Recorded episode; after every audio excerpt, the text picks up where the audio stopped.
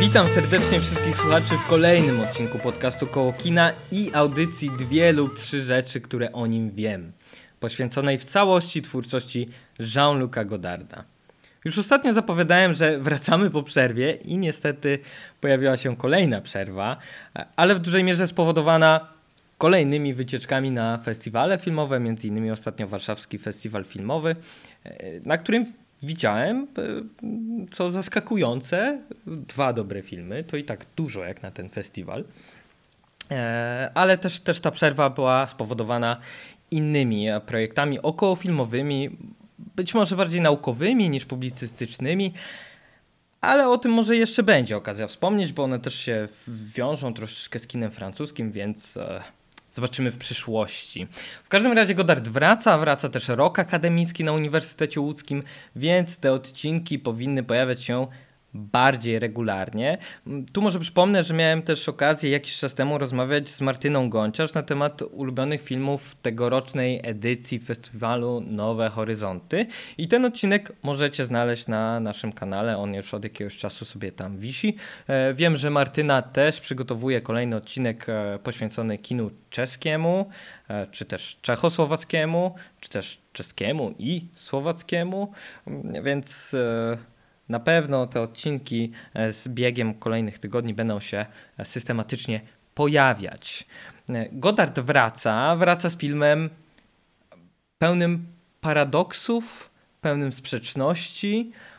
Z jednej strony traktującym o klasycyzmie w kinie i go reprezentującym po części, a z drugiej, jak na Francuza przystało, parujący się troszeczkę na ringu z tymi właśnie sztywnymi ramami, e, czego wydaje mi się, że najbardziej wymiernym skutkiem poza formą i treścią, o czym sobie porozmawiamy, mm, jest zakulisowa wojna z e, Godarda z producentami tego filmu. Wymierna na tyle, że po prostu w pewnym momencie doszło do e, rękoczynów, do pozwów sądowych, które się zakończyły grzywnami, ale do tego pewnie sobie też jeszcze dojdziemy ale tutaj dramaturgia wzrasta, prawda? Już um, Godard w roli boksera na polach elizejskich e, to jest ten obrazek, który przyciąga widzów i słuchaczy, mam nadzieję. E, chodzi też o film. Właśnie, ja nie, nie zdradzam, co to jest za film, ale on przecież jest w tytule podcastu, prawda?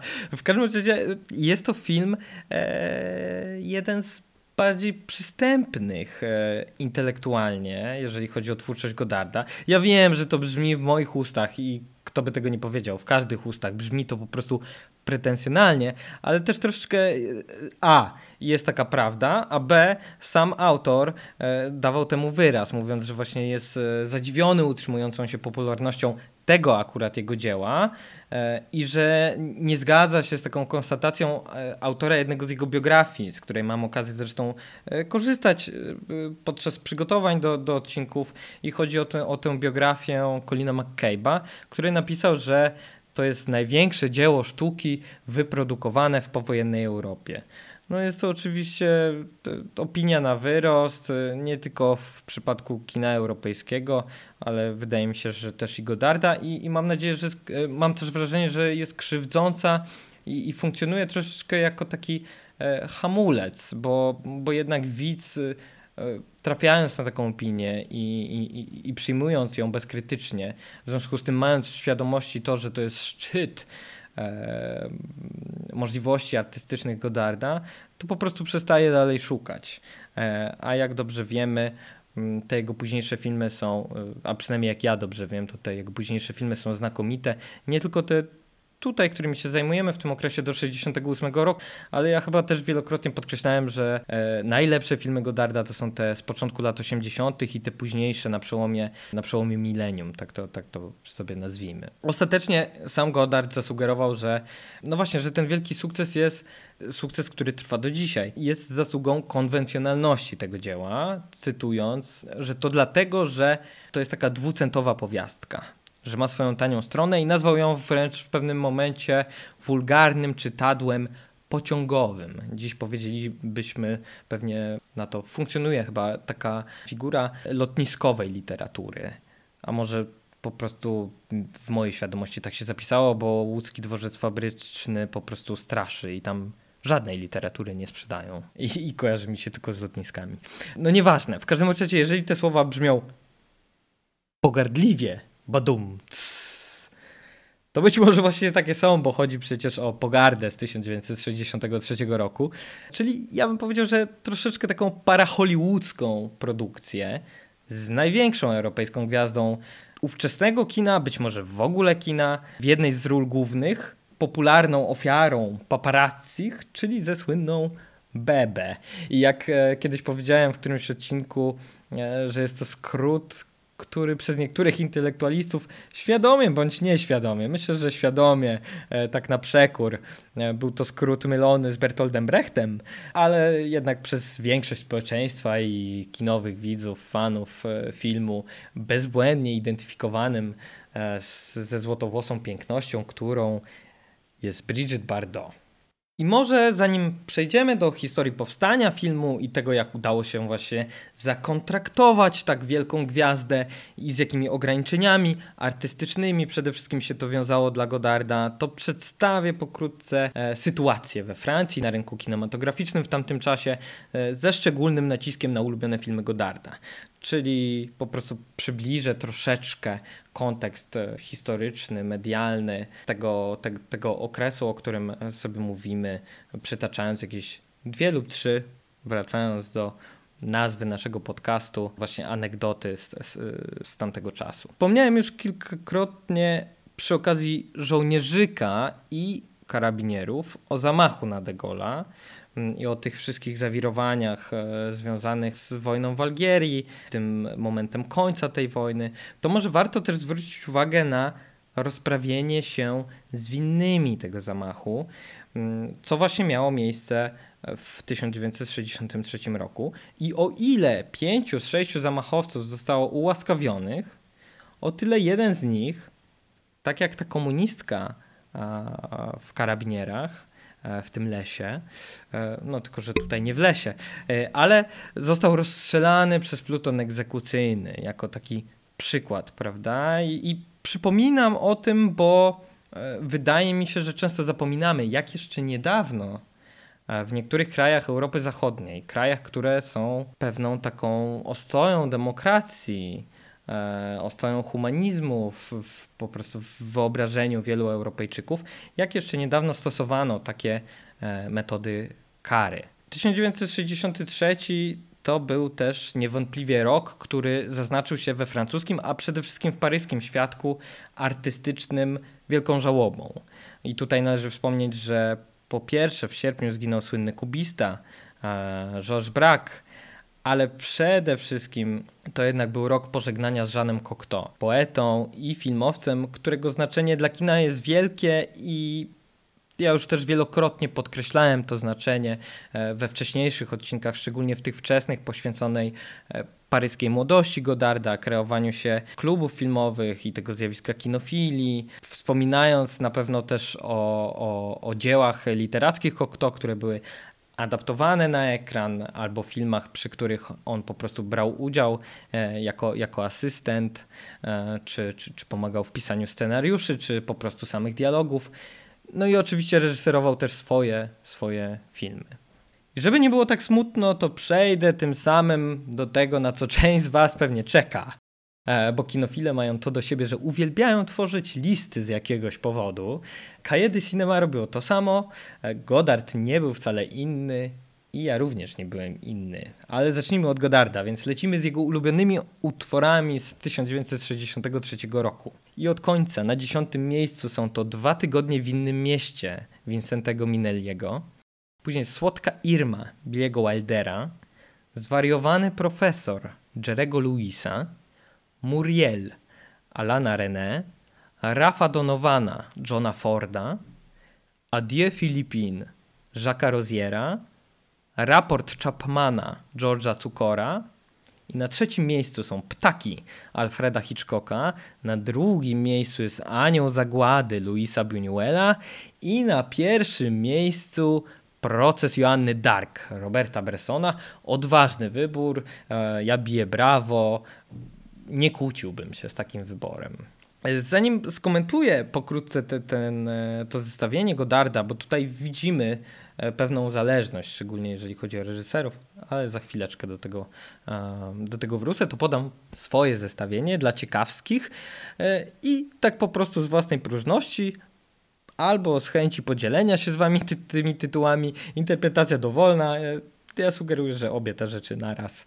Też pamiętajcie o tym, o czym wspominałem ostatnio, tak? To znaczy trzeba mieć na uwadze, że mamy dzisiaj o wiele większą łatwość, o wiele większą swobodę e, w dostępie do, do danych filmów i Godard nie tylko mógł ich nie widzieć wcale, ale mógł je po prostu też zobaczyć później. E, I, i, I, te filmy, które ja zaraz wymienię jako moje ulubione, może się znajdą u Godarda w przyszłych rocznikach e, na tej liście najlepszych filmów. Może po prostu mu się nie spodobały, a, a może po prostu nigdy ich nie widział. Ale zaczynając od mojego miejsca dziesiątego, aż dziwne, że on się nie pojawia u Godarda, bo jest to film Samuela Fillera, e, którego Godard przecież cenił i, i wielokrotnie przytaczaliśmy mm, nie tylko jego stosunek, ale ich nawet współpracę na planie, o której jeszcze w, w przyszłym, przyszłym, przyszłym odcinku, bo Filler się pojawia w Szalonym Piotrusiu osobiście.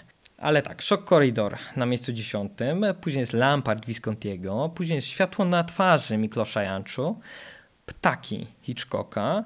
Tutaj na szóstym miejscu troszeczkę oszukałem i połączyłem Pogardę i Karabinierów jako, jako jedną pozycję. Na miejscu piątym są Narzeczeni Ermana Olmiego, później Służący Josefa Loseja. Na miejscu trzecim Wojciech Jerzy Has z Jak być kochaną. Na miejscu drugim Muriel Alana René i na miejscu pierwszym Niebo i piekło Akiry Kurosawy. No, nie wiem, czuję, że muszę się bronić. Ja nie jestem wielkim jakimś fanem e, Kurosawy, ale ten film mm, akurat, akurat mu się udał. Ale wracając do Godarda, to trudno nie zauważyć e, przewagi właśnie tych wielkich nazwisk amerykańskiego przemysłu kinowego. Ford, Wilder, Minelli, Hitchcock, Cukor.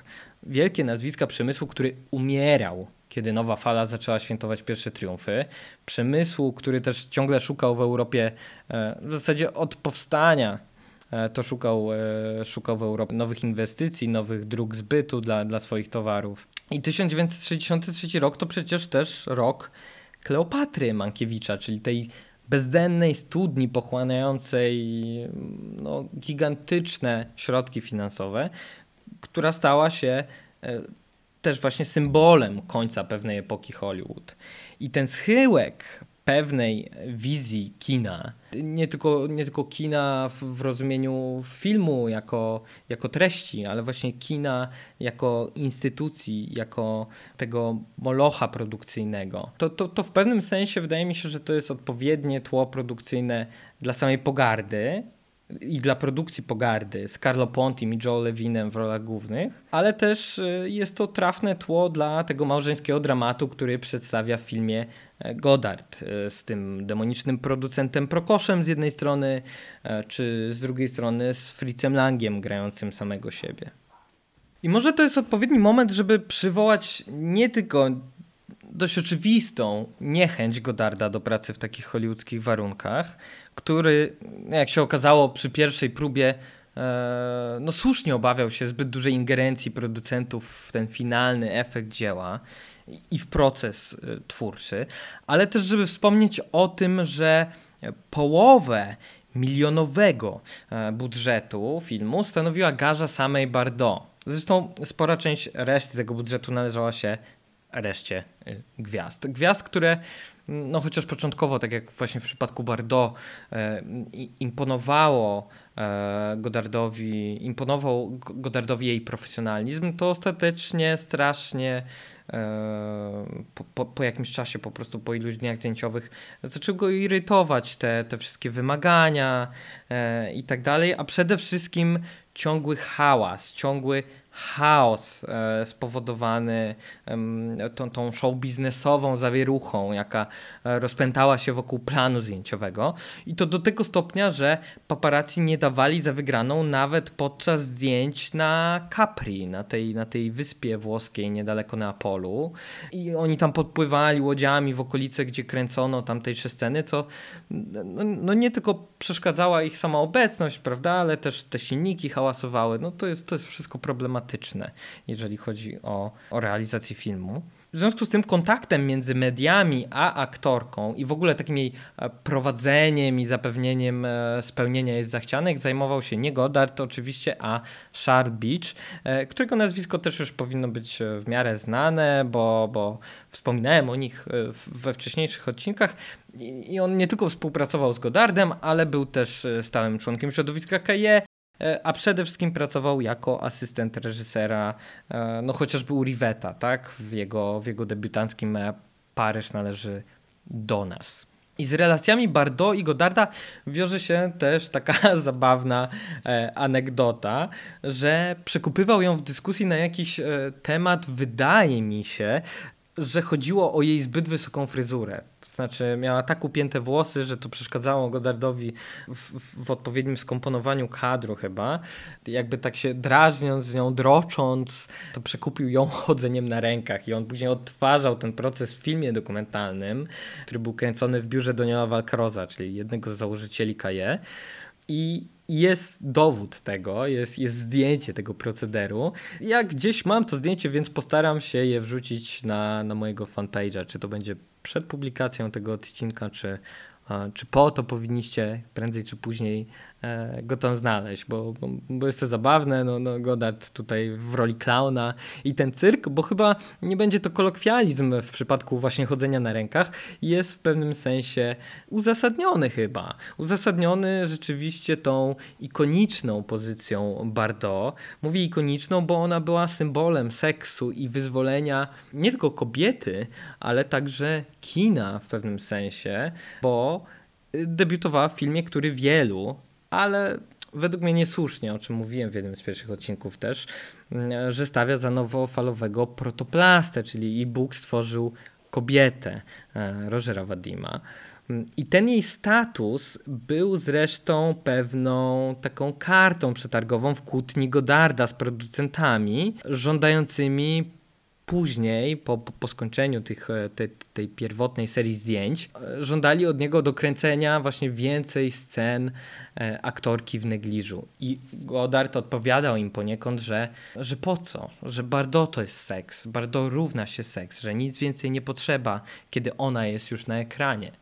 No i jak wiemy, po długich perturbacjach zgodził się na ten kompromis, którego wynikiem jest ta pamiętna, otwierająca scena łóżkowa z Piccolim w roli właśnie takiego intelektualisty, pisarza zmuszonego do pogrążenia się w świecie kina, a więc roli niezwykle bliskiej Godardowi, tym Piccolim odpowiadającym w łóżku właśnie, że kocha wszystkie części ciała Bardot. E, to była taka scena, e, która była przepuszczona przez trzy różne filtry, układające się w barwy francuskiej flagi, niejako dokumentując tą pupę Bardot jako skarb narodowy Francuzów.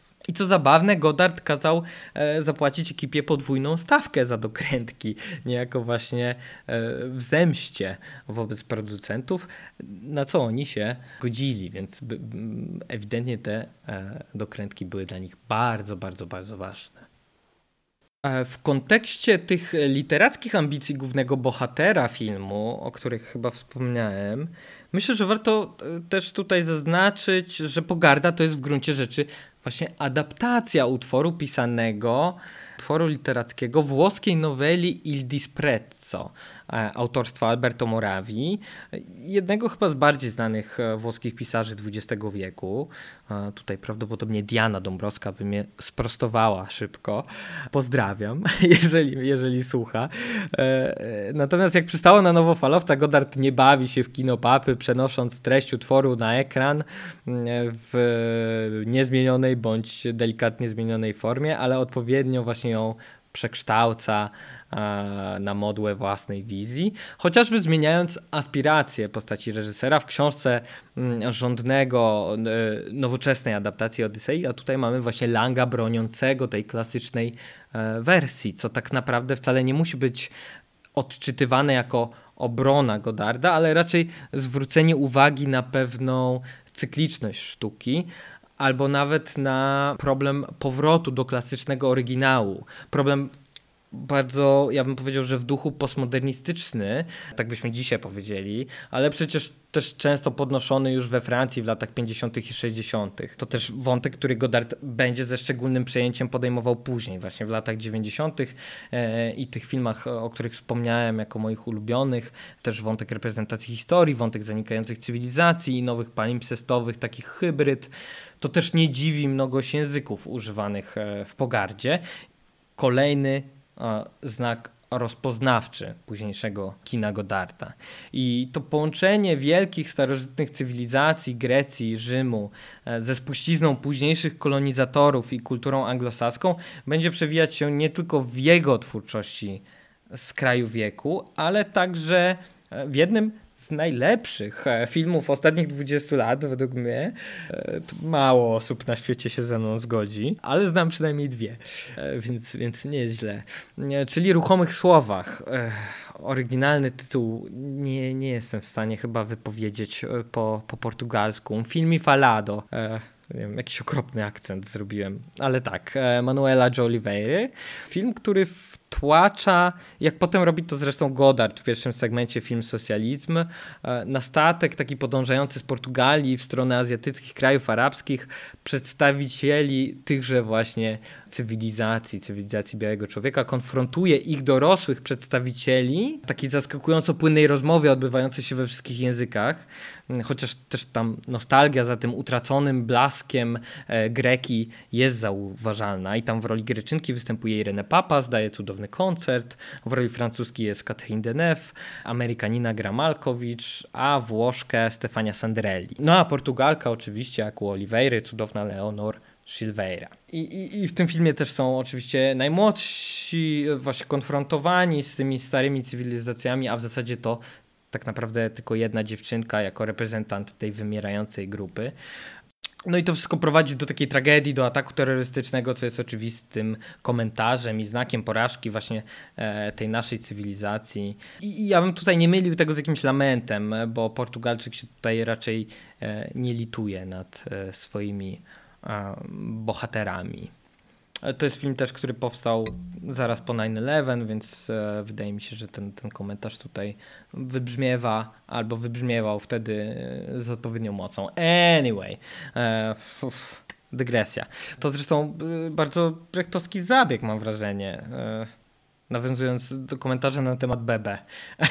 E, ale że o Niemcu już tyle sobie mówiliśmy we wszystkich odcinkach, to przejdźmy do kogoś, o kim też mówiliśmy prawie w każdym odcinku, ale, ale po kolei. E, tak, ta dygresja z tą wielojęzycznością wiąże się w sumie z postacią tłumaczki w filmie Pogardzie. E, tłumaczki, którą gra e, Georgia Moll, którą Godard upatrzył na planie Cichego Amerykanina w reżyserii Mankiewicza. I tam zresztą ona też grała Wietnamkę, której Audie Murphy oświadczał się z pomocą tłumacza. I Moll, sama znająca wiele języków, e, była już na tym etapie kariery, że odnosiła e, sporo sukcesów na tym rodzimym polu we, włoskim, we włoskim kinie i znała też Carlo Pontiego, więc te, te drogi tutaj się zeszły. W każdym razie jej bohaterka, sekretarka Prokosza nazywa się w filmie Francesca Vanini, co z kolei odwołuje do sztendalowskiego filmu Rosselliniego z 1961 roku Vanina Vanini. Tak, znowu Rossellini. A dlaczego?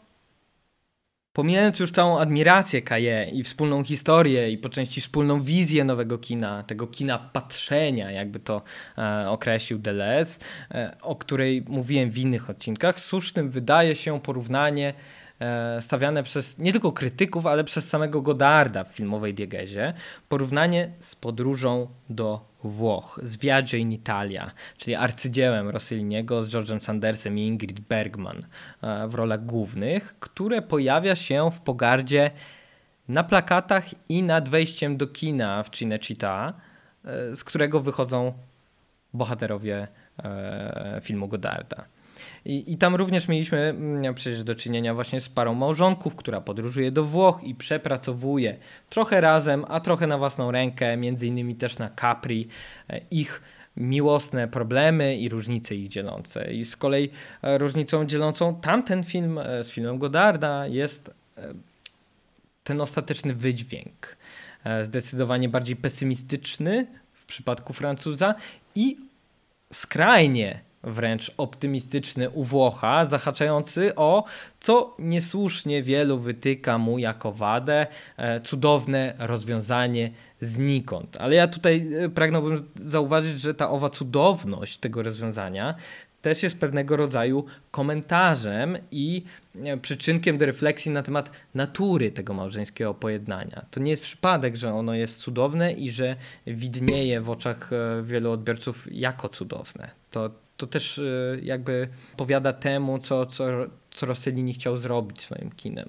Ale o tym opowiadaliśmy też pod koniec y, odcinka o Żyć własnym życiem i, i tego, jak um, Rossellini nie przypadał za filmami, za filmami Antonioniego i dlaczego i, i tak dalej, i tak dalej. Zapraszam do poprzedniego odcinka.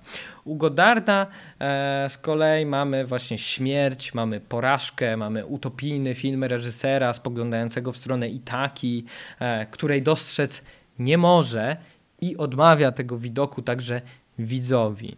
E, więc w przeciwieństwie do niemal takiego transcendentalnego, tego ujęcia z kranu Rosselliniego w finalnej scenie, no to u, Godarda rozwiązanie kinowe wcale nie przynoszą pocieszenia, wręcz przeciwnie.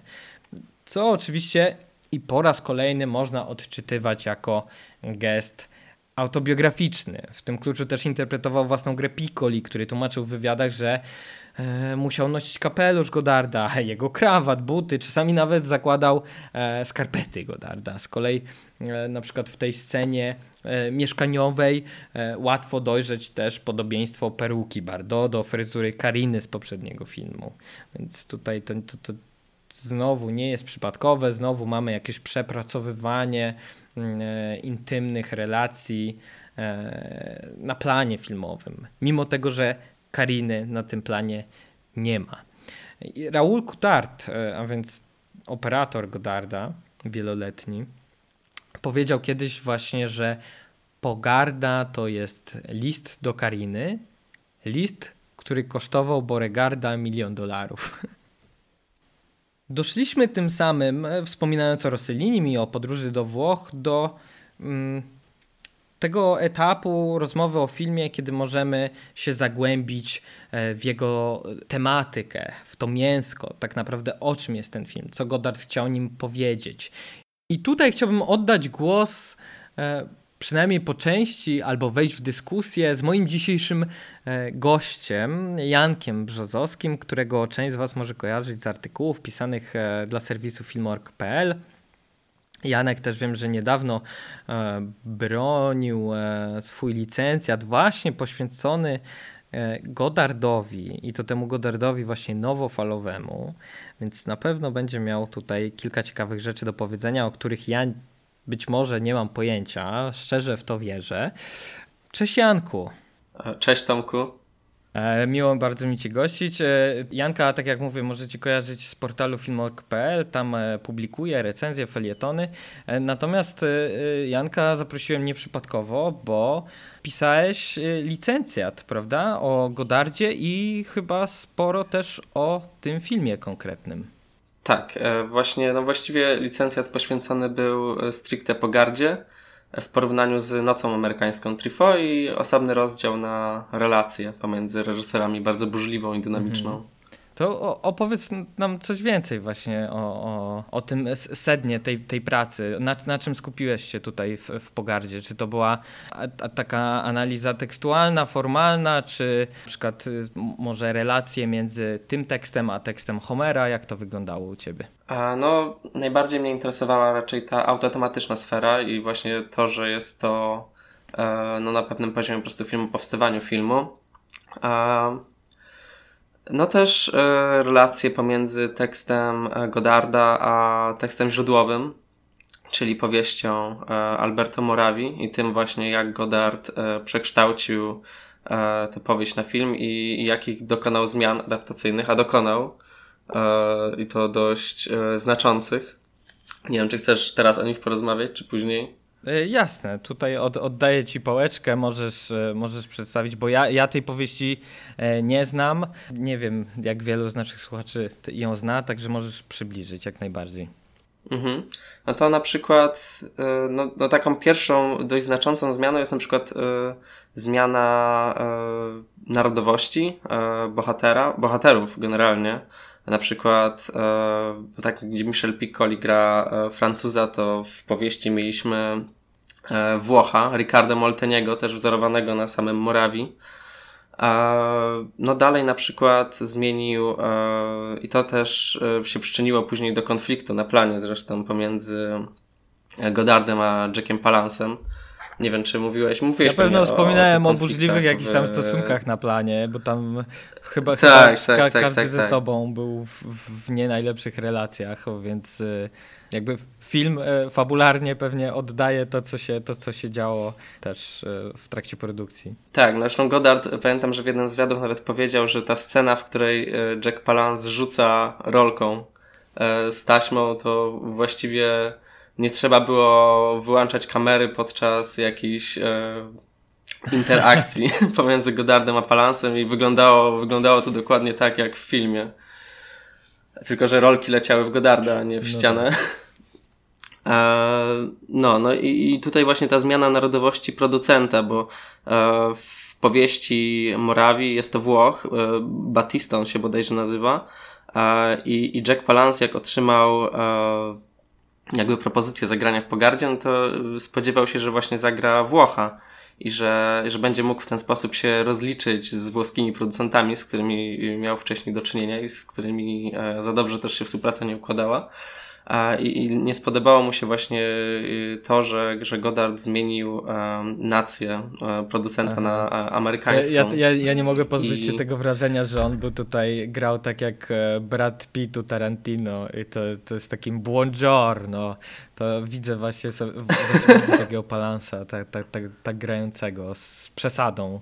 Zresztą tak jak tutaj z przesadą gra mm -hmm. tego hollywoodzkiego producenta. Tak, tak, tak. No, na pewno byłby bardziej zadowolony z, ze swojej roli, bo, no bo ten konflikt rzeczywiście doszedł już do takiego mm, jakiegoś poziomu, gdzie, gdzie oni nawet ze sobą nie rozmawiali na planie, gdzie informacje, które Godard chciał przekazać Palansowi, musiały być przekazywane przez asystenta, a sam Palans też nie zwracał się nigdy do Godarda bezpośrednio, a jak miał coś o nim do powiedzenia, to nie używał jego nazwiska, tylko po prostu mówił ten człowiek. A, a, a powiedz no... mi, e, czy w tej powieści też są, no oczywiście na gruncie literackim, tak, no tutaj mamy do czynienia z kinem, ale czy w tej powieści mhm. też są, bo, bo tak jak wspomniałeś, Pogarda to jest film o robieniu filmu i, i czy w tej powieści gdzieś to mhm. znajduje swoje odzwierciedlenie, czy tam też takie jakieś autotematyczne, autoreferencyjne elementy się znajdują? E, no właśnie też jest ciekawe, bo e, w powieści jakby powieści proces realizacji filmu jakby nie dochodzi e, do skutku. W sensie oni się zatrzymują na konsultacjach scenariopisarskich i w zasadzie nie ma tam żadnego dnia zdjęciowego opisanego. E, więc Godard też przesunął e, nie wiem jak to powiedzieć, no po prostu przesunął e, akcent w taki sposób, żeby można było na ekranie pokazać już sam proces e, powstawania filmu, że widzimy na przykład jak Fritz Lang ogląda zdjęcia w kinie, w sensie te materiały e, jeszcze surowe, jak potem widzimy jak na Capri robi zdjęcia tego wszystkiego w filmie nie ma, bo oni po prostu, czy w książce nie ma, bo oni po prostu no nie, nie udaje się tego filmu mhm. nawet Napisać, rozpocząć. tak? W sensie scenariusz. E, no tak, tak, no, tak. no w sensie nie, nie wchodzą, nie wchodzą no, można na powiedzieć, że tutaj w u Godarda ten, ten bohater, którego gra Piccoli, um, też, też w pewnym sensie odwzorowuje tą, tą, tą podróż, bo no ostatecznie właśnie nie pisze tego scenariusza, tak? Rezygnuje z tej pracy, więc mhm. można powiedzieć, że z jego perspektywy i w zasadzie z perspektywy Palansa i z perspektywy um, Bardot ten film się tak naprawdę E, nie zaczyna i że zaczyna się tylko i wyłącznie dla no Langa. Co jest, e, wydaje mi się, całkiem e, ciekawe mhm. w kontekście właśnie tych relacji między artystą i producentem, że to on zostaje jedyny na tym placu boju. Tak, bo trzeba dokończyć to, co się zaczęło, jak mówi w ostatniej scenie. Tak, i, i to jest też bardzo ciekawe przesunięcie, bo w powieści, e, czy, e, czy powieść kończy się w ten sposób, że w wypadku samochodowym producent nie ginie, tylko ginie e, sama żona mm. głównego bohatera, a producent wychodzi bez szwanku. I, I tu jest właśnie też to przesunięcie interesujące, że, że Godard uśmierca jakby obydwoje, e, że, że uśmierca też producenta, tak jakby zabijał cały ten typ Hollywood. kina, który... Tak, no, może dlatego, może, może tak. włoski, gdyby to był włoski reżyser, to może by jeszcze zasługiwał, przez wzgląd na Rosselliniego chociażby, e, to, to, to, może miałby prawo przeżyć, a z racji tego, że to jest hollywoodzki producent, no to mm. e, trzeba go zabić, tak. Chociaż, chociaż te, te, te stosunki Godarda z Włochami by, bywały różne na przestrzeni dekad, bo, bo mi się kojarzy, to już któryś z tych ostatnich filmów z tego, e, z tego milenium. W, mhm. w którymś z tych filmów, esejów zamieścił taki fragment, że coś w stylu, że Włochy zajęły już 2000 lat europejskiej kultury, już skończmy z nimi, czy coś takiego. Także myślę, że ten stosunek do, do, do Włochów był pewnie ambiwalentny. No chyba jak stosunek Godarda do wszystkiego. tak, tak. No i silnie zmieniający się z czasem tutaj właśnie chciałbym pociągnąć jeszcze troszeczkę ten temacik autotematyczności i tego, że to jest film o tworzeniu filmu i, i taki e, jakby zabieg, który no oczywiście pojawia się na tym etapie twórczości u Godarda dosyć często w filmach, ale tutaj wydaje mi się był zaznaczony jeszcze silniej, to znaczy łamanie czwartej ściany, tak? I tu, tu w tym filmie to jest e, silnie wyeksponowane i, I tak jak mówisz, że to jest film o robieniu filmów, ja bym powiedział, że to jest, y, nawiązując do tego, co się mówi w tym filmie, że to jest film o tworzeniu mhm. bogów, ale też o tworzeniu mhm. demonów. Mhm. I tutaj ten Holderland, który tam się pojawia w pewnym momencie, e, pewnie jest nieprzypadkowy, mhm. E, bo on właśnie lubił wplatać e, w te swoje wiersze te postaci mistyczne, jakieś bóstwa i tak dalej. I i kiedy Lang tam właśnie w tej, w te, w te, to jest ta sama sekwencja, kiedy Palan zrzuca tymi taśmami chwilę wcześniej. On tam wspo, wspomina tak, o tak, tak. genealogii bóstw. E, to, to właśnie wydaje mi się, że trudno tego nie interpretować w kontraście do tych licznych zabiegów estetycznych Godarda, mających e, bezpośrednio sproblematyzować pozycję widza w kinie. Tak? I mamy ten aparat fotograficzny, e, kiedy idą na pokaz filmu Rosselliniego i tak siadają po bokach i ten aparat jest mhm. na wprost obiektywu i robi nam zdjęcie. Czy to jest e, właśnie Lang wskazujący na nas palcem no tak. E, po tym pokazie. E, no i, no i właśnie to słynne otwierające mhm. ujęcie, w którym Kutart tak podjeżdża na tej dolce do obiektywu i kieruje tą własną kamerę w naszą stronę i dodatkowo mhm to jest ciekawe, ja to, znaczy na to zwróciłem uwagę, ale, ale na tą relację, że on to robi z takiej wyższej pozycji, e, prawda, patrzy na nas z góry tym obiektywem, mhm. zupełnie jak e, Prokosz, czyli postać Palansa, e, chwilę później, kiedy pojawia się po raz pierwszy na ekranie i wychodzi z tego teatru numer 6 na spotkanie z Piccolim. Mhm. I on też jest, oni są Piccoli i ta, ta mhm. sekretarka są ucięci jakby e, w pasie, a on na takim tak. podwyższeniu e, też góruje nad nimi i nad nami, e, zupełnie właśnie jak ta kamera Kutarda. To mi się wydawało ciekawe tutaj. I on wtedy też mówi o bogach, że on cały czas ma jakiś taki kompleks Boga. Też później e, w tej salce projekcyjnej mówi o tym przecież, że, że on wie doskonale, jak się czują bogowie, patrząc na ekran. No tak. Tak, i wtedy mu pięknie. No tak, sam, sam tak. jest Bogiem to. Chociaż Bogiem, który ginie pod koniec filmu. A, I pięknie go wtedy Fritz Lang strofuje, że to nie e, bogowie stworzyli e, człowieka, tylko człowiek stworzył bogów. Tak, no to prawda. To też, I to też można właśnie interpretować w tym kluczu takim e, kinowym, prawda? To, to, to jak, e, mhm. i, jak widzowie na przykład tworzą e, gwiazdy srebrnego ekranu. Mhm. Zresztą, e, jeżeli chodzi o ten klucz kinowy, to e, mogę tutaj przywołać e, jednego z moich ulubionych krytyków w ogóle polskich. Nie wiem, czy coś mówiłeś o nim w podcaście, o Konradzie Eberharcie. Prawdopodobnie gdzieś na początku, w pierwszych odcinkach, kiedy w ogóle wymieniałem jakąś literaturę, którą tutaj się inspirowałem mhm. bądź posługiwałem, ale, ale proszę, rozwiń jak najbardziej. Bo on napisał taką króciutką książeczkę o Godardzie. Tak, tak, tak. Kiedyś. To właśnie o niej pewnie wspominałem. Mhm. No, no i to jest w ogóle człowiek e, frankofil, e, zresztą bardzo zasłużony dla rozwoju e, kina francuskiego w Polsce, bo to on jako jeden w ogóle z pierwszych z pierwszych osób zainteresowanych kinem jakby zorganizował pokazy filmów nowofalowych w Polsce, w Krakowie i to były też pokazy, które sprawiły, że Tadeusz Lubelski się zakochał w francuskiej nowej fali. Ale nie w Godardzie. Więc Konrad Eberhard nie, nie, w Godardzie nie, bo bodajże wtedy e, Eberhard to był początek lat 60., przywiózł e, właśnie do Polski to było do utraty tchu, 400 batów i, i, i, chyba jakiś jeszcze film Alana René, więc taki, taki pokaz właśnie urządził. No ale już e, jakby przechodząc do sedna sprawy, no to e, też posługiwałem się właśnie w licencjacie e, Konradem Eberhardem, bo bardzo przenikliwie pisał też właśnie o Godardzie.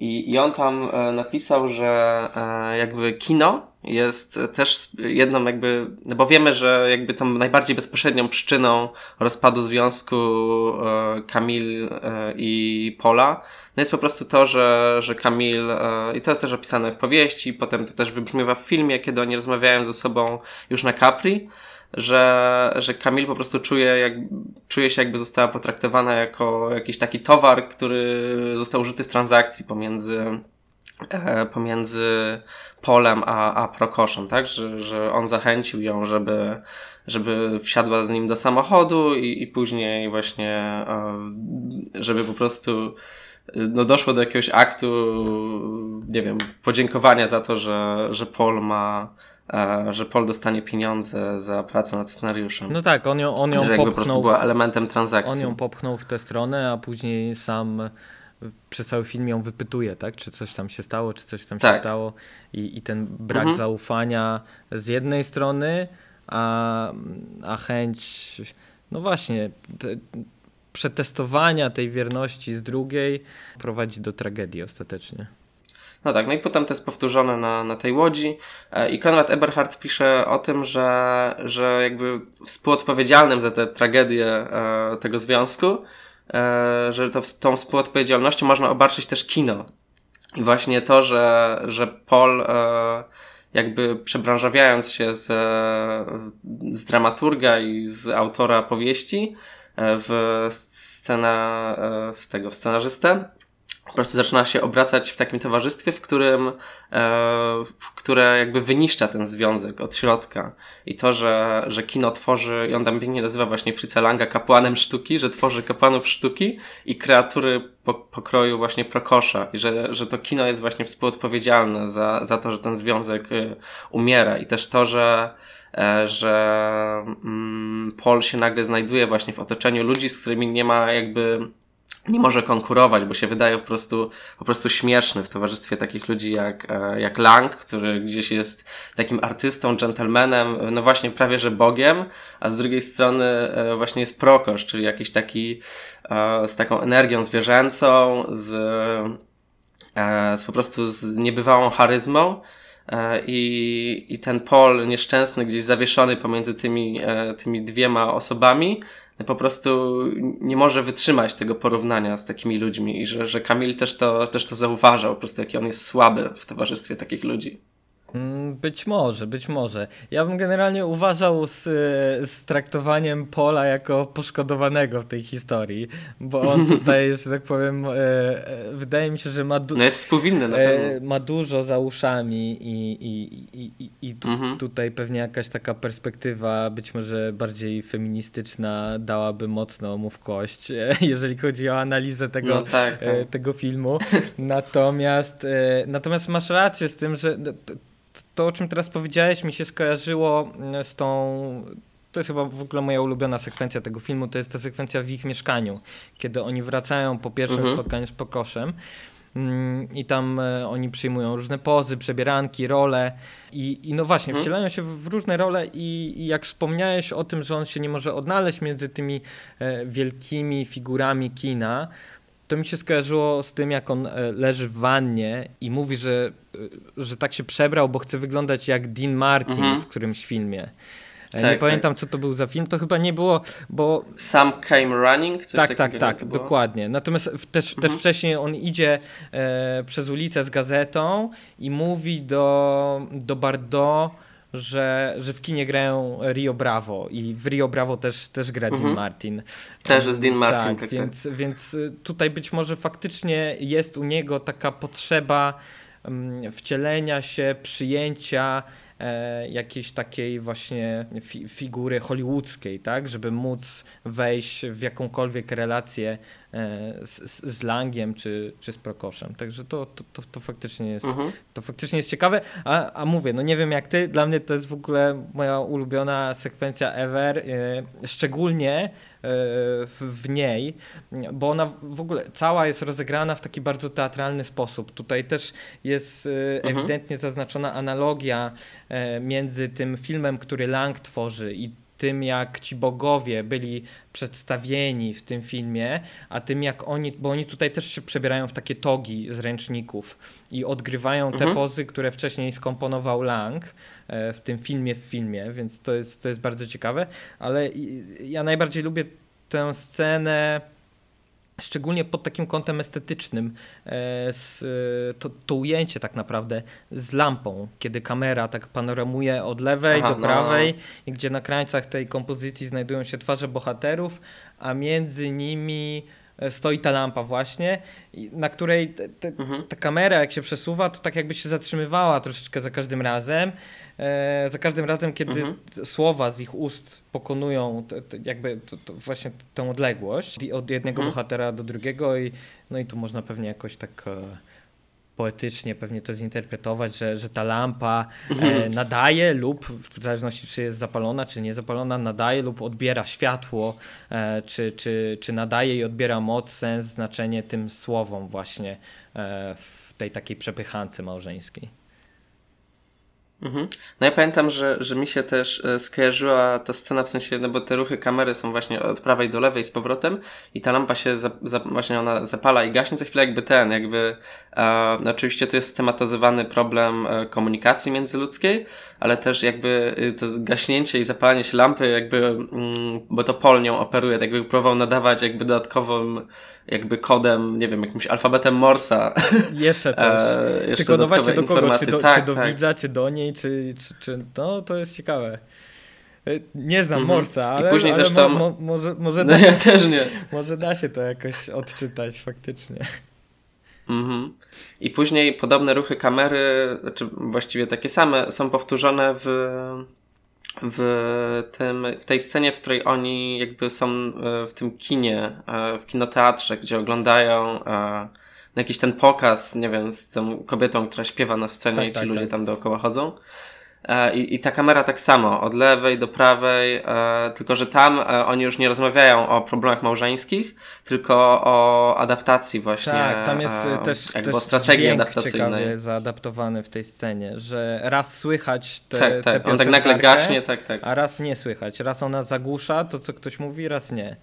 No tak, to faktycznie. Mhm. No, ja mam, bo oczywiście wielu reżyserów potem starało się, mówię szczególnie o tej, tej scenie z lampą, mam wrażenie, że wielokrotnie mhm. oglądając jakiś film miałem wrażenie, o, to tak jak Godard w Pogardzie. E, ale mi zawsze w kontekście te, tej sceny do głowy przychodzi, nie wiem, może widziałeś taki film Violence at Noon e, Nagisa Oshimy tylko nie pamiętam polskiego tytułu nie, nie, nie Widziałem. Japońskiego też nie pamiętam. Mm. ale to, to No ale masz pamiętasz angielski. Tak, Violence at Noon. E, to, to tak jest z tymi japońskimi trochę tytułami, że te angielskie jednak najłatwiej wchodzą do głowy. Przede wszystkim dlatego, mhm. że, że to jest taki niesamowicie poszatkowany film, e, z premedytacją oczywiście, taki był zamysł artystyczny i tam jest, mhm. e, znowu nie, nie chcę kłamać, ale wydaje mi się, że około 2000 cięć e, w, w tym tam, nie wow. wiem, 90-minutowym powiedzmy filmie, więc bardzo dużo. Mm, I, I no właśnie ta scena rozmowy, która tam ma miejsce w pociągu między dwiema kobietami, ona się dzięki temu e, właśnie wyróżnia na tym tle, że, że, że, te swobodne takie ruchy kamery od lewej do prawej kontrastują jakby całą strukturę montażową reszty filmu. Więc, więc e, mhm. to, to, mi się zawsze kojarzy z tą sceną e, w Pogardzie, to tak jako ciekawostka.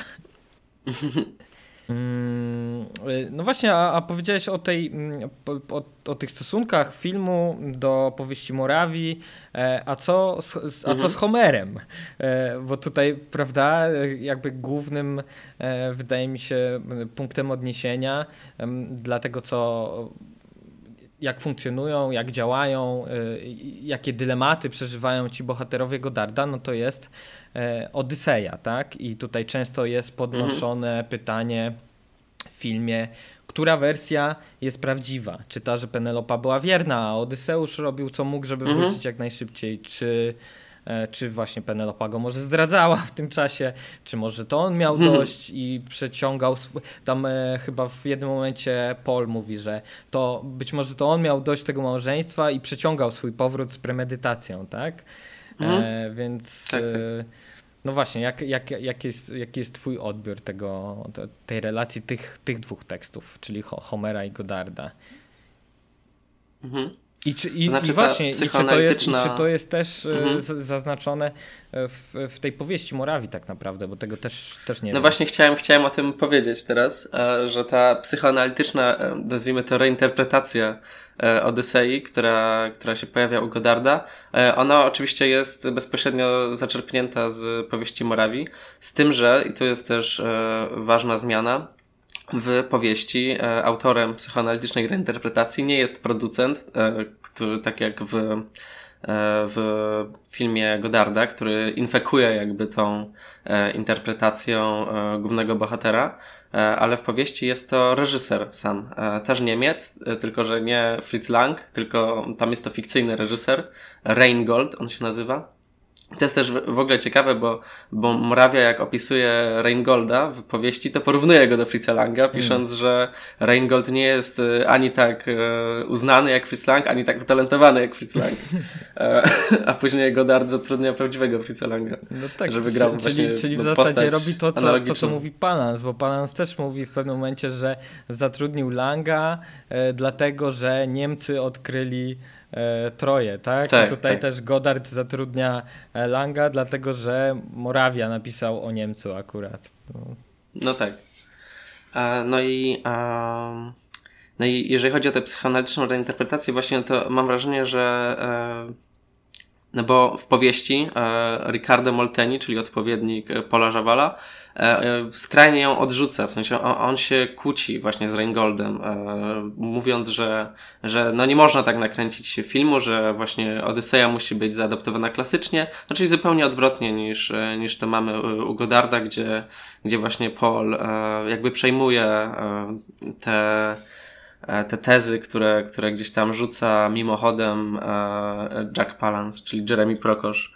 E, no i wydaje mi się, że to też wynika z tego, że dla dla bohatera, dla Pola Żawala po prostu, no on oczywiście jakby słuchając tego, co mówi Jeremy Prokosz, ma wrażenie po prostu, że, że Odyseusz, że te problemy Odyseusza, o których on mówi, czyli to, że że po prostu relacje z żoną nie były najlepsze, że on nie chciał wracać, no to że jakby się wprost odnosi do, do, jego, do jego życia.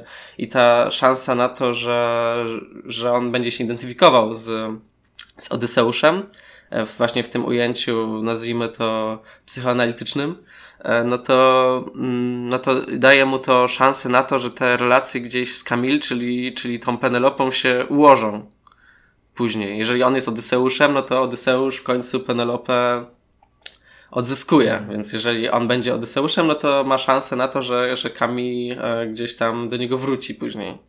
E, no a, a w powieści jest właśnie tak, że on, e, że główny bohater właśnie też dostrzega to, że, że gdzieś te tezy Reingolda odnoszą, mogą się odnosić do jego życia i on reaguje taką negacją, że, że to nie może tak być, że to nie jest tak jak w moim życiu. Mhm. Więc też Godard jakby no totalnie tutaj e, to pozmieniał. No tak, nie, nie byłby sobą, prawda?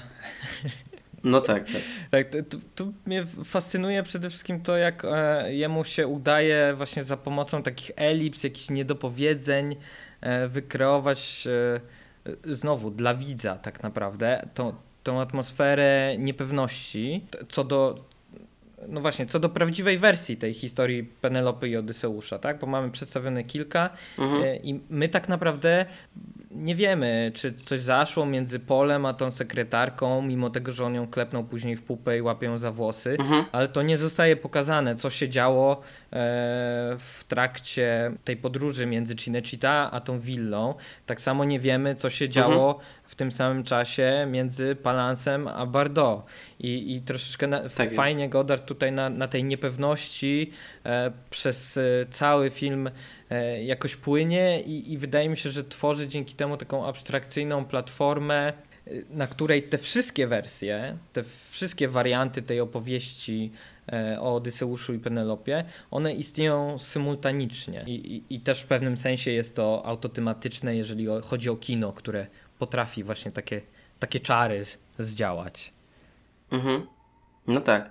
No i, e, i też właśnie, jeżeli chodzi o, o, o te e, właśnie jak, e, jak ta Odyseja właśnie wpływa na, na życie bohaterów, to bardzo ładnie o tym pisali w rozmowach o Godardzie e, Farucki i Silverman. Mm gdzie właśnie, znaczy właśnie pisali, oni, oni to jest rozmowa spisana, więc rozmawiali bardziej niż pisali i właśnie mówili o tym, że, że to jest doskonały przykład tego, jak teksty kultury e, oddziałują na nasze życie, jak po prostu e, czytając coś lub słysząc, my automatycznie zaczynamy odnosić to do naszego życia. I że tak samo jak kino może być współodpowiedzialne za rozpad związku e, Pola i Kamil, tak samo no, ten tekst kultury, jakim jest Odyseja, e, może być za to współodpowiedzialny. Mhm. No tak, jako taki mit, który się w pewnym sensie powtarza w rzeczywistości od, mhm. od pokoleń. Tak? I że my nieświad nieświadomie go powtarzamy no nawet. Tak. Po prostu to też jest taki, przyjmując tę identyfikację taki, taki jako coś naturalnego. mitologiczny fenomen, tak? Że, że pewne takie fatum nad nami jako społeczeństwem ciąży, mhm. że jesteśmy zmuszeni odgrywać e, te same role właśnie od, od tysiącleci. Mhm.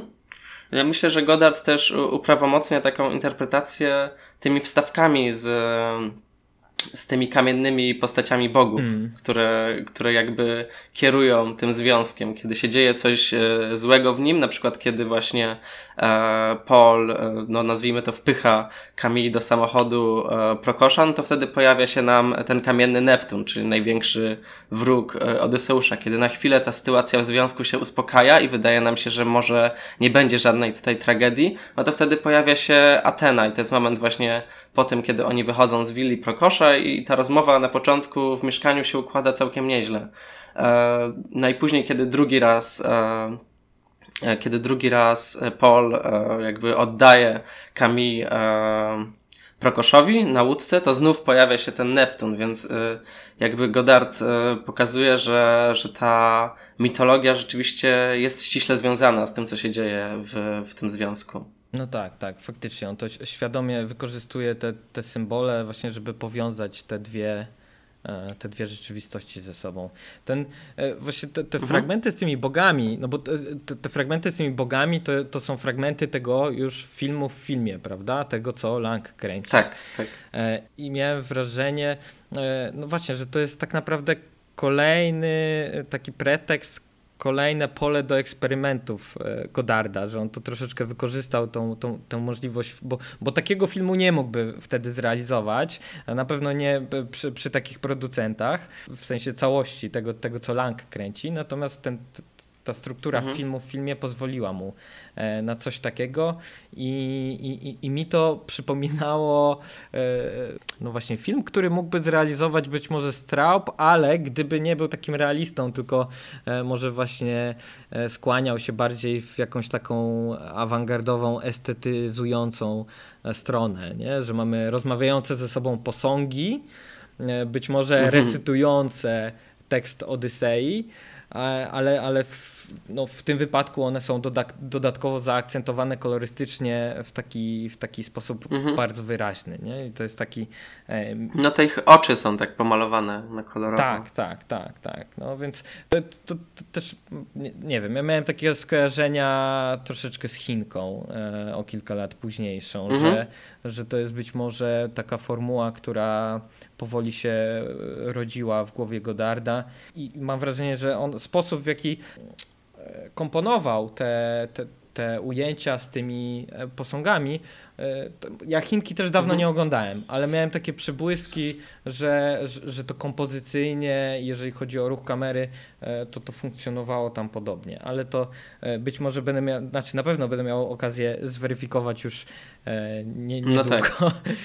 więc, więc, na pewno się do, do, tej myśli odwołam w, w odcinku o Chince. Nie wiem, chyba, że ty masz jakieś refleksje na ten temat. No ja Chinki y, też już dawno nie widziałem, ale, ale rzeczywiście no, kolorystycznie też te filmy jakoś y, się ze sobą rymują po prostu i to użycie na przykład y, koloru czerwonego, który, który w pogardzie się multiplikuje. W zasadzie te kolory, które, które Godard wprowadza już w samej tej sekwencji wprowadzającej, w sensie w tej rozmowie Pola i Kamili, czyli na te kolory, które też odpowiadają, tak jak mówiłeś zresztą we wstępie, odpowiadają e, kolorom flagi francuskiej. Czyli czerwony, niebieski i biały, jak one się potem multiplikują przez cały film, na przykład poprzez krawaty, które noszą tak, fotele, bohaterowie. Tak, dużo jest. Tak, fotele, tak, to, to jest w zasadzie cały licencjat. Można było napisać tylko o kolorach w pogardzie. I... No, no tak, ja ostatnio, nie wiem, wczoraj czy przedwczoraj oglądałem na YouTubie jakiś taki wideo essay e, na temat palety kolorów e, w Eyes Wide Shut e, Kubricka. I, mhm. I, tak e, szczerze mówiąc nie, nie za wiele słuchałem, bo robiłem coś innego, samo się włączyło na YouTubie, ale, ale właśnie mhm. widziałem te precyzyjnie skomponowane pod względem palety kolorów kadry z Kubricka i ja oglądałem pogardę dzisiaj, e, przed nagrywaniem tego materiału mhm. i właśnie widziałem e, może nie tyle podobieństwa, co podobieństwa w podejściu do, do traktowania palety kolorów jako takiego w taki kreacyjny sposób, tak? przyciągający uwagę i tworzący znaczenia za pomocą tych kolorów, znaczenia, które są no nie tyle alegoryczne, ale gdzieś tam też immanentnie wpisane w strukturę danego, danego filmu i odpowiadające czy to danym postaciom, czy to danym emocjom, które rozwijają się na, na, na przestrzeni tego, tego wyłącznie filmu. No to w ogóle nie wiem, czy wiedziałeś, ale mało brakowało, a Godard by się pogardą nie zajął, tylko e, zostałby reżyserem e, pogardy François Truffaut. O proszę, to, to nie, to tego nie widziałem. To musisz e, mi coś więcej o tym e, powiedzieć i w ogóle tutaj słuchaczom naszym. Tak, e, Truffaut dwa razy był brany pod uwagę jako, jako reżyser e, pogardy. Pierwszy raz się do niego z tym zwrócił sam Alberto Moravia, czyli autor powieści, podczas mhm. festiwalu w Cannes, gdzie, e, gdzie Truffaut przyjechał z Gillem i Jimem, który sobie tam radził dużo lepiej niż, niż filmy Godarda. E, no ale już wtedy mówiło się po prostu o tym, że, że to Godard ma, e, ma zająć się pogardą, no i Truffaut po prostu z, z jakiejś takiej kurtuazji i z po prostu szacunku dla swojego przyjaciela odmówił. Zresztą potem mu, mu to... Czyli po raz kolejny, prawda? Tak jak, tak jak kiedyś mu y, podarował, że tak powiem, swój pomysł na scenariusz w tak. Teatraty Tchu, tak teraz kolejny raz i kolejny raz na festiwalu w Cannes, tak, zawsze wszystko w Cannes. Tak. wszystko, wszystko się dzieje w Cannes, co związane ze światem filmowym francuskim. no, no i no i odmówił e, i później dostał i zresztą potem to wypomniał Godardowi, że, że zrobił mu wtedy przysługę, kiedy, kiedy doszło do tego rozłamu w 73 roku, kiedy Godard mm. e, skrytykował bardzo mocno Truffaut po premierze Nocy Amerykańskiej i wtedy Trifomu odesłał dwudziestokilkustronicowy list napisany w takim nazwijmy to bardzo emocjonalnym stanie i, i wypomniał mu wtedy, że, że zrobił mu taką przysługę, a on teraz e, go traktuje no tak. po prostu nie w a może, a może chciałbyś e, w takim telegraficznym skrócie też przypomnieć e, no właśnie jaki stosunek Goddard miał do Nocy Amerykańskiej, bo jakby to, to się troszeczkę też wiąże tutaj, prawda? Mhm, no tak, no, no ja właściwie pisałem licencjat też, e, też właśnie bardzo skupiony na tym, jak Goddard odebrał Noc Amerykańską. I po prostu odebrał ją jako taki zafałszowany obraz tego, jak wygląda praca na planie, taki e, romantyzowany i po prostu nieprawdziwy. E, i, i właśnie wtedy e, on, on, to też obejrzał w Cannes, wiadomo, że wszystko w Cannes musi się dziać. E, i, i napisał taką notkę do Trifo, w którym którą zaczął w ten sposób, że e, nikt tego jeszcze nie zrobił, więc ja będę pier- nikt jeszcze nie nazwał cię kłamcą, więc ja zrobię to pierwszy. E, bardzo, mm. bardzo mocno to, to zaczął. E, no i Trifo bardzo był no, po prostu bardzo był poruszony tym e, e, właśnie, e, jak, jak Goddard odebrał Noc Amerykańską. No i właśnie napisał ten dwudziestokilkustronicowy list, w którym rozprawiał się z jakimiś wszystkimi takimi ich no jakimiś wcześniejszymi. No nazwijmy to w ten sposób. Po prostu e, wszystkie jakieś sytuacje nierozwiązane albo niewysłowione konflikty, które przez lata narosły wokół jakichś różnych sytuacji. No to on to wszystko w liście opisał i, i zrzucił jakby ten cały swój bagaż. E, który, który nosił w związku z, z tą Ale relacją. Ale ten list jest, e, ty słyszałeś o tym liście? Czy on jest publicznie gdzieś e, dostępny? E, czy... Tak, jest nawet. Jest. Mam go teraz przy sobie, w sensie on jest w wydaniu, w wydaniu listów, które. Listów Trifo po prostu, które, które Trifo pisał, tak. Hmm. E, no jest przetłumaczony na angielski. Zainteresowała mnie, bo ja też go gdzieś widziałem, natomiast tak się mhm. pytam, bo mnie zainteresowała e, no właśnie historia wypłynięcia tego listu, tak? No bo listy zazwyczaj są prywatne, a upublicznienie mhm. takiego listu jest też zazwyczaj jakimś aktem takim no, no performatywnym, coś, no coś, tak. tam, coś tam zawsze oznacza. Więc, więc no wydaje mi się, że on, e, znaczy na pewno w jakichś wywiadach pewnie o tym mogli wspomnieć, ale no wydaje mi się, że po raz pierwszy publicznie to on, on mógł zostać e, opublikowany właśnie w tym tomie e, zbiorów listów Trifo, e, wydanym w latach 80. już, już po śmierci reżysera. Zresztą to jest ciekawe, że wstęp do tego wydania listów napisał Godard. Właśnie. tak.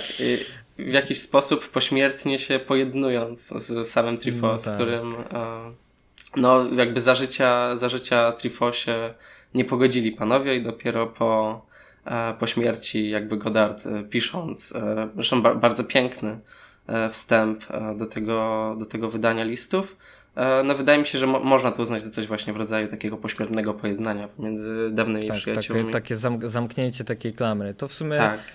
to, to jest jeden z tych przykładów życiowych, gdzie e, no, tak, tak powinno się zamknąć tę sprawę i tak się udało zamknąć tę sprawę. Mhm. Więc to, A szkoda to, tylko, to że nie za, za życia. Trifo no, jeszcze. Ta, no tak, no tak, to prawda. Ale, no, ale jest to. Ale jest i to tak, gdyby, gdyby nie wykorzy- gdyby pewnie gdyby Godard nie wykorzystał tej okazji właśnie do takiego symbolicznego pojednania, to, e, to pewnie by e, żałował. Tak, tak, tak, tak, tak. Zresztą e, też wspominałeś chyba e, o Colinie McCabe'ie w, we mhm. wstępie, prawda? Tak, to on pisał właśnie w biografii Godarda, że kiedy rozmawiał z Godardem o Trifo, właśnie już po, już po jego śmierci, to, to Godard miał właśnie powiedzieć, że zaczął za nim tęsknić, ale właśnie dopiero po śmierci Truffaut. Mm. No tak to, tak to, tak to już w życiu bywa po prostu. No tak, tak, że czasem już jest za późno, żeby, żeby coś naprawić, no to można chociaż w taki symboliczny sposób pisząc właśnie wstęp. Zresztą też bardzo ładnie zakończony. On to e, zakończył takim e, cytatem, że e, François is perhaps dead, I'm perhaps alive, but what is the difference? Mm. to, to jest, e, wiesz co, to jest fascynujące, bo, bo ja, to będzie twist, uwaga, mm-hmm. e, bo ja ostatnio rewatchowałem Blade Runnera mm-hmm. I, i, te, i tam pod koniec filmu się, się pojawia właśnie, kiedy ten funkcjonariusz mówi do Harrisona Forda, że too bad she won't leave, but then mm-hmm. again, who does? I to, mi się, i, I to wydaje mi się tutaj tak e, fajnie odbija echem to, to o czym mówisz. A, a ja o tym Blade Runnerze teraz pomyślałem i w kontekście tych wszystkich zabiegów w pogardzie, e, mhm. tego łamania czwartej ściany, o którym sobie troszeczkę powiedzieliśmy, tego kierowania obiektywu w obiektyw, czyli w mhm. nas. E, to, to Blade Runner się zaczyna e, tą panoramą Los Angeles, tych buchających ogni tego wielkiego miasta w czerni, gdzie się palą te światełka. Tak jest. Mm, e, takiego retrofuturystycznego, takiego brudnego sci-fi. Mhm. I ta panorama miejska jest przebijana ujęciem e, e, detalicznym, e, detalem oka. Mhm. I, i, I my ostatnio właśnie na zajęciach szukaliśmy właściciela tego oka w filmowej Diegerze. Natomiast y, słusznie y, ktoś zwrócił uwagę na to, że że to oko tak naprawdę może należeć do widza i w tej soczewce, o. bo w tym oku widać, co się odbija, że odbija się właśnie ta panorama miasta i tak naprawdę można by sądzić, że w, tej, w tym oku odbija się to, co widz miał okazję doświadczyć ujęcie wcześniej, przed cięciem. Mhm. E, więc to jest fascynujące i wydaje mi się, że właśnie zabieg troszeczkę mm, konceptualnie analogiczny do tego, co, co robi e, w Pogardzie Godard. Także jakimś cudem przeszliśmy od, y, mm, od filmu z lat 60. przez jakieś publikacje listów e, do Ridleya Scotta. tak, do Ridleya Scotta i, i, do, i do Blade Runnera. E, sci-fi się nie żegnamy, bo jeszcze będzie na pewno odcinek o Alphaville. A no właśnie. Także, także może jeszcze kolejne znajdziemy tutaj um, wątki łączące, czy to estetyczne, czy fabularne między tymi e, filmami. Jako, że e, zmierzamy, wydaje mi się, do końca, to, to ja chciałbym jeszcze wrócić do tej zaanonsowanej kwestii kłótni z producentami. Tak. I, i, I, wiem, że chciałbyś tutaj podzielić się z nami swoją refleksją na temat tego meczu bokserskiego na Champs tak. Tak, bo mecz bokserski został zapowiedziany, więc wypadałoby go teraz e, rozwinąć nieco. E, no i tu chodziło, że, znaczy właściwie no jest to takie rozwinięcie tego konfliktu pomiędzy e, producentami a Godardem i, i to już był, była końcówka 63 roku, październik, e, kiedy Godard już e, no właściwie komunikacja pomiędzy Godardem a producentami wyglądała tak jak komunikacja Godarda z Palansem, czyli tylko przez jakichś asystentów, pośredników, bo, no bo już nie dało się rozmawiać bezpośrednio. No i e, ten konflikt sięgnął zenitu właśnie 8 października, kiedy na chodniku e, przy Champs-Élysées Godard spotkał się z niejakim Simonem Schifrenem, czyli no niemalże tam 70-letnim e, paryskim przedstawicielem e, Carlo Pontiego, czyli jednego z tych dwóch najważniejszych producentów zagranicznych, czyli obok e, po, Joe Levina. Po, pobił dziadka. Pobił, no pobił dziadka, no bo e, doszło wtedy do ostrej wymiany zdań, która dotyczyła mm, pomysłu Godarda, w końcu niezrealizowanego, na to, żeby, e, żeby napisy początkowe, które zostały odczytane, jak wiemy, e, na początku e, pogardy, one miały pojawić się pierwotnie według koncepcji Godarda po prostu w tych czterech różnych językach, które, mhm. które są używane w, w pogardzie. No, czyli byłby to angielski, francuski, włoski i niemiecki bodajże, tak, te cztery. No i pan Simon Scheffrin wtedy e, odpowiedział, że ten mm, koncept jest e, idiotyczny i że e, Godard, jego zdaniem, powinien mieć w ogóle zakaz wstępu do montażowni. No i ta pozornie niewiele znacząca uwaga sprawiła, że Godard po prostu się wściekł, no i spoliczkował dwukrotnie Simona Scheffrina, który no, w związku z tym, że miał już ponad tam 70 lat, no to upadł na ziemię. I później złożył pozew cywilny przeciwko Godardowi. E, no i sprawa zresztą w 1966 roku znalazła swój finał właśnie w sądzie. No i e, Godard musiał zapłacić 500 franków, czyli około 100 dolarów za dość uczynienia. Więc tak no, się zakończył mecz bokserski po latach. Ja nie wiem, ja mam teraz takie cały czas skojarzenia z jakimiś nowszymi filmami i to nawet filmami, których nie widziałem, bo mi się skojarzyło e, ze zwiastunem e, takiego filmu superbohaterskiego, e, jak jest ta Kapitan Marvel, ona się chyba mm -hmm. nazywa I, tak. i w jednym ze zwiastunów... Ona bije, bije babcię. Tak, w metrze czy gdzieś tam, że, że uderza taką starą babcię. I to mi się właśnie skojarzyło z tym, z tym Godardem tutaj e, wojującym na polach elizejskich. No tak, no. E, ja, ja tutaj chciałem też jeszcze um, do takiej, e, nawiązać do takiej weneckiej anegdotki mhm. i, i, i życia festiwalowego tego, tego filmu. No bo Godard bardzo liczył na to, żeby powtórzyć sukces krytyczny przede wszystkim, żyć własnym życiem. Mhm. I, i, i, I w tym roku właśnie zaprezentować swój film na Lido. Mm, to też y, ówczesnemu dyrektorowi, który też był zresztą krytykiem i reżyserem, Luigiemu e, Chiariniemu, chyba dobrze wypowiadam to nazwisko, mhm. zaprezentował tę pierwszą wersję filmu, która została tak naprawdę przyjęta entuzjastycznie i Godard otrzymał e, zielone światło, tak? Otrzymał kolejny raz zaproszenie na festiwal. No, ale właśnie wyszła cała ta heca z tymi dokrętkami, z, z właśnie z, z, tymi aluzjami producentów, żeby zaprezentować trochę więcej ciała Bardo na przykład i tak dalej, i tak dalej. To, o czym sobie powiedzieliśmy i co, co też znalazło odzwierciedlenie w tym, w tym meczu bokserskim, tak. e, który nam tutaj e, świetnie zrelacjonowałeś jak komentator sportowy, rasowy. e, no, i ta, no i ta okazja tak naprawdę przeszła Godardowi koło nosa. On był strasznie poirytowany e, i wykupił dwie strony w takim branżowym piśmie Le Fin Français i opublikował tam taki otwarty list właśnie do Chiariniego e, z pamiętną parafrazą tego zdania z żołnierzyka które wszyscy pamiętają na pewno. Ja nie będę powtarzał, tylko właśnie tą parafrazę przeczytam, która naprowadzi tutaj nas na, na ten słynny cytat. I Godard pisał tak. Przepraszam 24 razy na sekundę za zachowanie tych ludzi, którzy uznali za stosowne odrzucić Twoje uprzejme zaproszenie.